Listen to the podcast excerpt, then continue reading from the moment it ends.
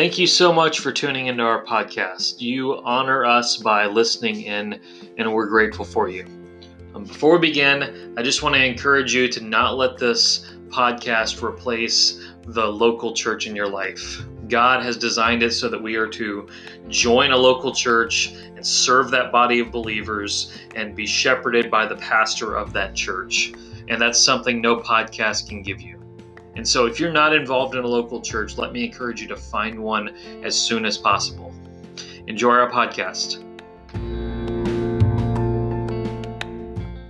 Open your Bibles to John chapter 5.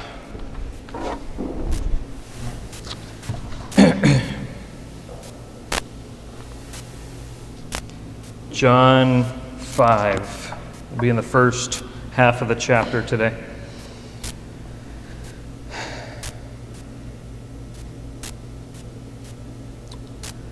Religious people love to criticize rather than rejoice. Um, there have been a lot of people in the past few years make professions of faith and repentance, um, well, well known on, on the news. Um, two that you may or may not be aware of. I think one you're aware of, one you may not be. Um, one is Kanye West. Um, the other is a man named Todd White. You, you, may not know who Todd White is. Todd White was a, is a um, uh, best way I know to put it, he's, he, he's a false preacher. He, um, he is a part of the health and wealth movement. He um, goes around and, and tells people that he can heal them of their back pain by lengthening their leg, but he really just pulls a, a, a magic trick on them. It doesn't really work, but people think it works. Um, Kanye West, as you know, came out, I think, last year saying he had come to Christ and um, while he has done a few crazy things since then, it, it, seems genuine on his part.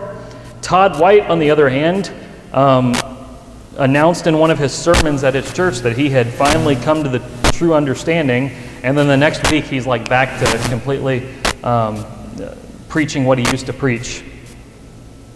And when these people come to faith or and, and repent, typically Christians have a very quick response. When someone like Kanye West comes to faith in Christ, the, the, the very quick response of most Christians is, yeah, right. Yeah, right. And I confess I've been that person before. Things have played out differently with each one of those, but it's a very dangerous thing in the way Christians often have the attitude of someone like Kanye West that he's lost until proven saved. We don't do that with any person who walks the aisle in church, but we do that with someone like Kanye West. We're a lot more like the Pharisees than God when we do that. We're, we're going to see in the passage today how the Pharisees want to lock people into a prison of rules and regulations rather than rejoice at what Jesus does in their life. So, John 5, I'm going to read verses 1 through 17, and we will work through more later, but, but I want to start there. After this, there was a feast of the Jews, and Jesus went up to Jerusalem. Now, there is in Jerusalem by the sheep gate a pool in Aramaic called Bethesda, which has five roofed colonnades. In these lay a multitude of invalids, blind, lame, and paralyzed. One man was there who had been an invalid for 38 years. When Jesus saw him lying there and knew that he had already been there a long time, he said to him, do you want to be healed? The sick man answered him, Sir, I have no one to put me into the pool when the water is stirred up, and while I am going down, another steps down before me. And Jesus said to him, Get up, take up your bed, and walk. And at once the man was healed. And he took up his bed and walked. Now that day was the Sabbath. So the Jews said to the man who had been healed, It is the Sabbath, and it is not lawful for you to take up your bed. But he answered them, The man who healed me, that man said to me, Take up your bed and walk. They asked him, Who is the man who said this to you, to take up your bed and walk? Now the man who had been healed did not know who it was, for Jesus had drawn, had withdrawn, as there was a crowd in that place. Afterward, Jesus found him in the temple, said to him, See, you are well Sin no more, that nothing worse may happen to you. The man went away and told the Jews that it was Jesus who had healed him. And this was why the Jews were persecuting Jesus, because he was doing these things on the Sabbath. But Jesus answered them, My Father is working until now, and I am working. We'll stop there for right now. Jesus, as I've said, performs seven what, miracles. He's, they're called signs in John because they point to something. He performs seven of them in John. This is the third one the, the healing of the man at the pool of Bethesda. Um, Jesus is at a feast in Jerusalem. We don't know what feast that is, but he comes to this pool. And this pool would have been a pitiful sight. It would have been a pitiful sight. You've got blind people, lame people, paralyzed people all laying around this pool crying out for um, to get into this pool and be healed. There was a kind of a, a, view of this pool that if you got into it, the first one to get in, when the water stirred up, you would be healed of whatever you had. And so if you're a crippled man like this guy, you obviously can't get there really quick. Um, this pool had healing waters, as they thought. That this man laying here has been here for 38 years. He's been crippled for 38 years. I don't know if he's been by the pool for 38 years, but he's been dealing with this for a long time. 38 years is a long time. I wasn't born 38 years ago, I didn't exist yet. My mom was still in middle school 38 years ago. 38 years ago was 1982, just to put it in perspective for you. 1982. Cell phones were barely a thing at that point. If you had one, it's because you were important. It was the year Michael Jackson released Thriller. It was, it was the year David Letterman aired his first talk show. It was the year the newspaper USA Today started publishing. It was the year Disney World opened the Epcot Center. And you see, that's so long ago that younger people may not know who David Letterman is, but the rest of these things, we just kind of live in a world where those have always existed in our minds. The Epcot Center, USA Today, Thriller, cell phones, they've always been here because that's how long time has been. That's how long this guy's been crippled. He hasn't been able to walk for 38 years. And on this day, Jesus approaches him and he says, Do you want to be healed? You would think his answer would be yes, yes. But it's not what he says. He, he actually makes excuses. He says, Sir, I've got nobody to put me in the water. How am I going to be healed? Well, Jesus didn't ask you anything about the water. He asked you, Do you want to be healed? We often do that, don't we? I know I do. Where Jesus' word says one thing, and I read it and I say, Yeah, that'll never happen. Maybe you have a prodigal child and you read the story of the prodigal son, and you get to the end of the story where the son comes running home after a life of, uh, after a wrecked life, and he, he comes home and you read that and you say, Jesus, you don't know my kid. Well, actually, Jesus knows your kid better than you know him. But um, J- Jesus looks at this guy who's making excuses. You can almost hear the sternness of Jesus in verse 8. He says, Get up, take up your bed, and walk. And the man does it. After 38 years of not being able to walk at the simple words of Jesus, he walks, he gets up. You know, this story completely shuts down modern faith healers. I know I mentioned them some last week. Um, you know those crazy guys who broadcast a lot on TV where if you give them money, you'll receive healing, you'll receive what you're praying for? You know, if you sow a seed, you'll reap a harvest, that sort of thing. You know, if you have enough faith, you'll get what you're praying for. So when you don't get what you're praying for, you must have not had enough faith. What's wrong with you? You know, they'll say things like it's God's will to heal everyone. You just have to have enough faith for Him to do it. Um, this story seems to say the opposite of that. This story seems to shut down the, the, history, the, the, the system of modern faith healers because Jesus could have healed everybody at this pool. He heals one guy. He doesn't heal everybody. Jesus healed this guy, and this guy did not believe in him. He actually goes and tattletales on him to the Pharisees. In fact, Jesus healed this guy, and we learned he didn't even know what Jesus' name was. That doesn't sound like a ton of faith if, I'm, if, if we're honest. You got to know who Jesus is to have faith in him, right? So, modern faith healers do not believe they're garbage, do not watch them, do not pay money to them. They're fakers. So, Jesus heals the guy, The guy goes, he's walking around Jerusalem, it's the Sabbath. And the Pharisees, the behavior police, come driving up in their car. Beep, beep, beep, beep, beep. Hey, you're not supposed to be carrying that bed. You're not supposed to be carrying that mat. What are you doing?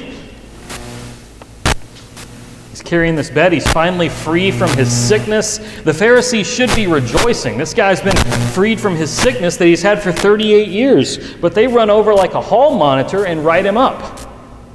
They write him up. They say it's not lawful for you to be carrying your bed. Don't picture like your bed, you know, a big bed frame. Probably just a mat that you laid down on the ground. Um, they say it's the Sabbath. You're not supposed to do that. Let's just let's just hear the words of the Sabbath for, for a second, because I want you to hear it. Exodus 20, verse 8. Remember the Sabbath day to keep it holy. Six days you shall labor and do all your work, but the seventh day is a Sabbath to the Lord your God. On it you shall not do any work, you or your son or your daughter or your male servant or your female servant or your livestock or the sojourners who are within your gates. For in six days the Lord made heaven and earth and the sea and all that is in them, and rested on the Sabbath. Therefore, the Lord blessed the Sabbath day, made it holy. I must have missed the part about you not being able to pick up your bed there. And the Pharisees did apparently found it. I can't find it, but it, it's apparently in there. Is there anything in there about not carrying your bed on the Sabbath? No. No, there's not. The Pharisees had added to it. That they had added to this. God made the Sabbath for the good of man. It's very good for us. Work six days, work really hard for six days, rest on the seventh. Have a day off from your labor. That's what God gave it to us for. But the Pharisees wanted to make sure no one broke the law, so they made a list of work that you couldn't do on the Sabbath. They had 39 categories that you had to follow. They added to what was in the Bible. And that sounds pretty exhausting, doesn't it? You're supposed to be resting on the Sabbath, taking a day off from your labors, but you got to make sure you keep all 39 categories on this list or you'll break the law. It sounds exhausting. You know, I was taking a day off, but I, I needed to make sure I didn't do anything wrong, so I got to go to the checklist. It's a prison. It's not freedom, it's, it's a prison of rules. It was not mandated by God, it was, ma- it was made by the Pharisees. Don't pick up your mat on the Sabbath day. It's not God's law, it's the Pharisees' law. You know, I, I guess maybe, a, um, I think there's a lot of modern examples of this. Um, maybe a modern example of this would be the people who say that the only Bible you can read is the King James Version. Um, I love the King James Version. I think it's a wonderful translation, most, most um, influential translation of the Bible there's ever been. But you know, there's a preacher out in Arizona who claims if you read the King James and can't understand it, you're probably not saved. Because it's the shepherd's voice, and if you're one of the sheep, you should be able to hear the shepherd's voice. That's baloney.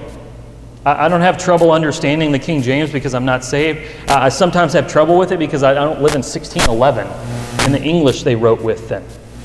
You know, it, English has changed over time. If you read the original version of Chaucer's The Canterbury Tales, maybe you read it in school. If you read the original version written in the 1300s, you would not understand it, and it's written in English because English has evolved over time.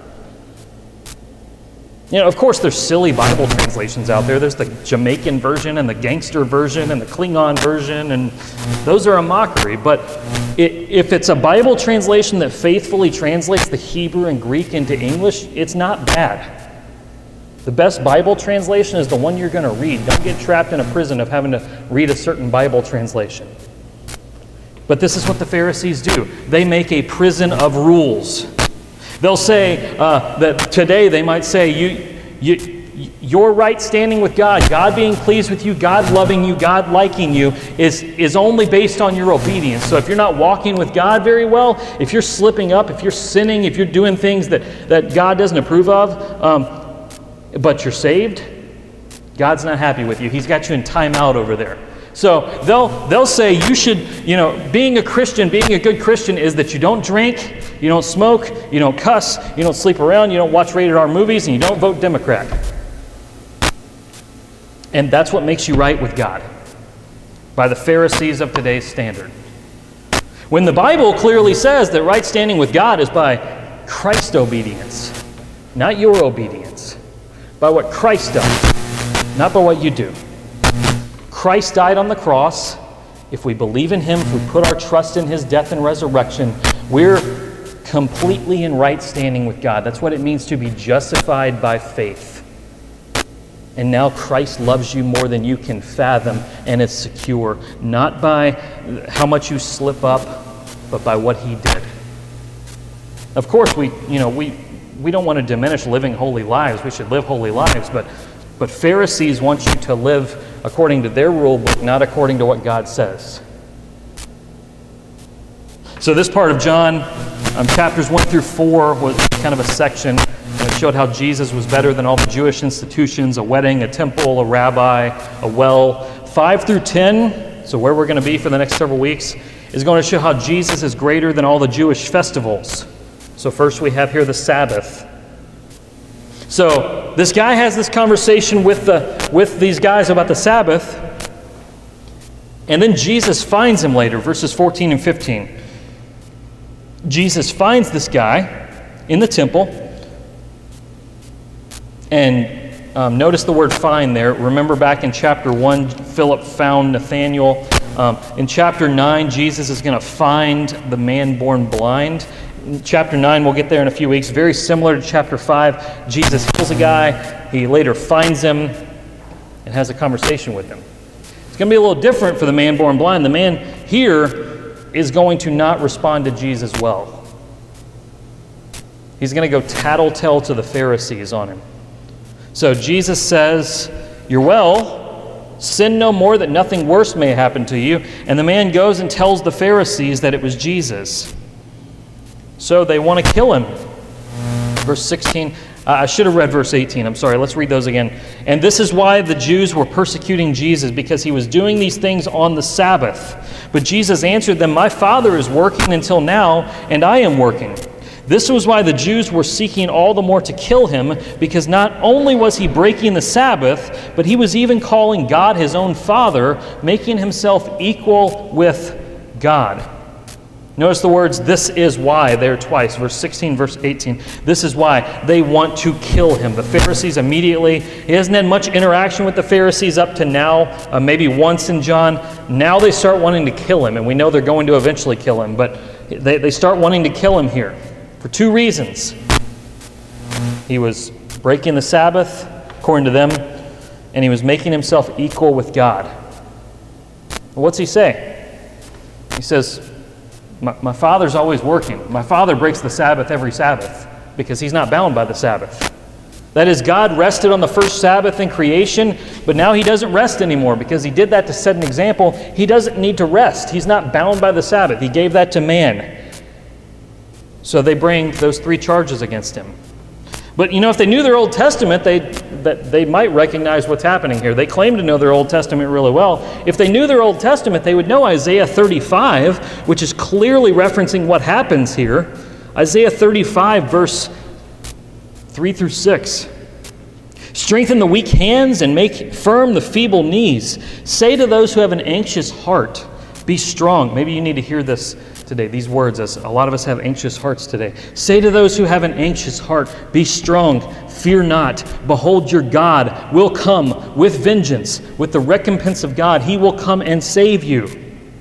Then the eyes of the blind shall be opened, the ears of the deaf unstopped. Then shall the lame man leap with a, like a deer, and the tongue of the mute sing for joy. You hear that? If these Pharisees knew this passage very well, they would see what's happening here. The lame man is leaping for joy.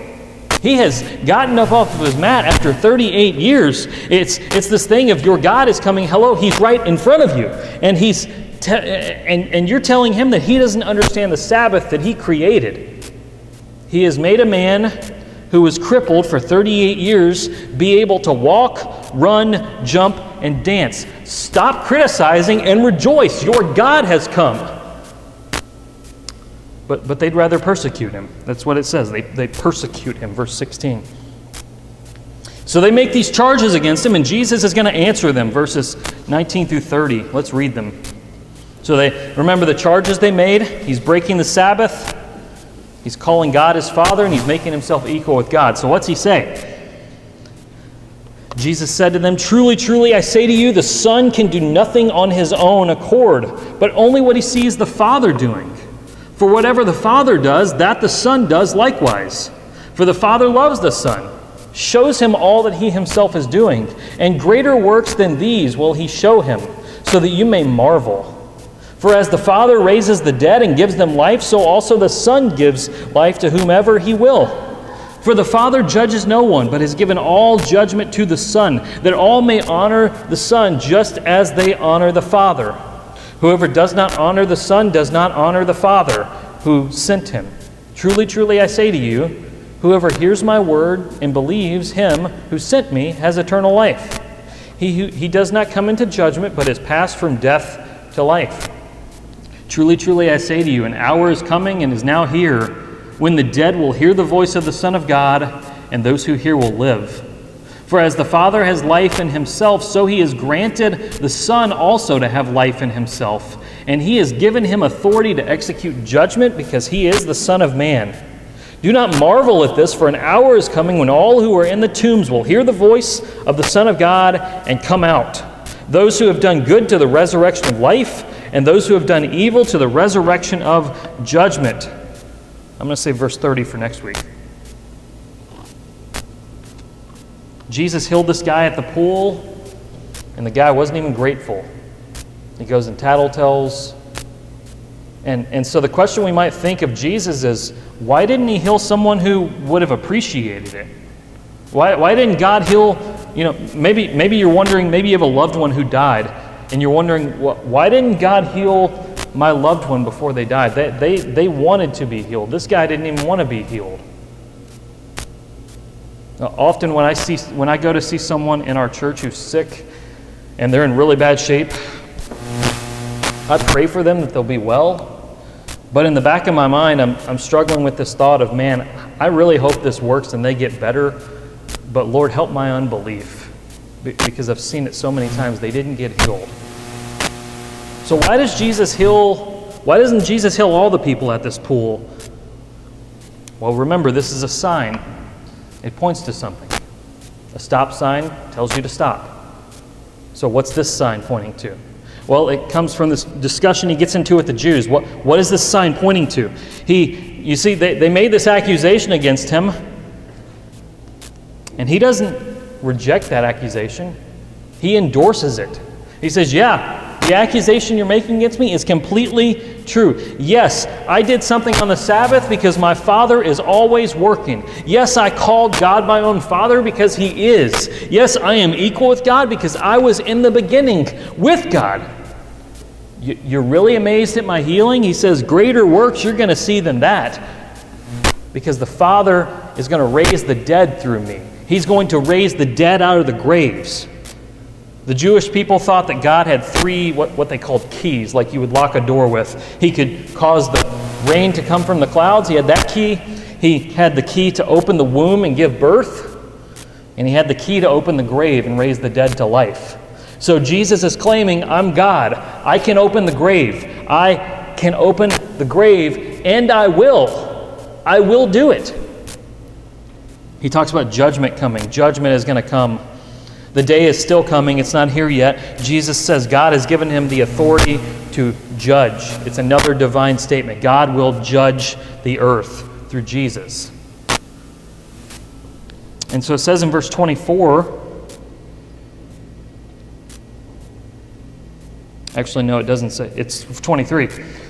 Um, all that honor the Son just as they honor the Father I'm getting mixed up. 22. The Father judges no one, but has given all judgment to the Son, that all may honor the Son just as they honor the Father. In order to escape the judgment coming on the world, you have to honor the Son. You have to honor him. What does that mean? Well, the Greek word is something actually kind of more like placing high value on something, something like treasuring something. You, know, you treasure your little knickknacks on your on your shelf in your house, something you bought on a trip.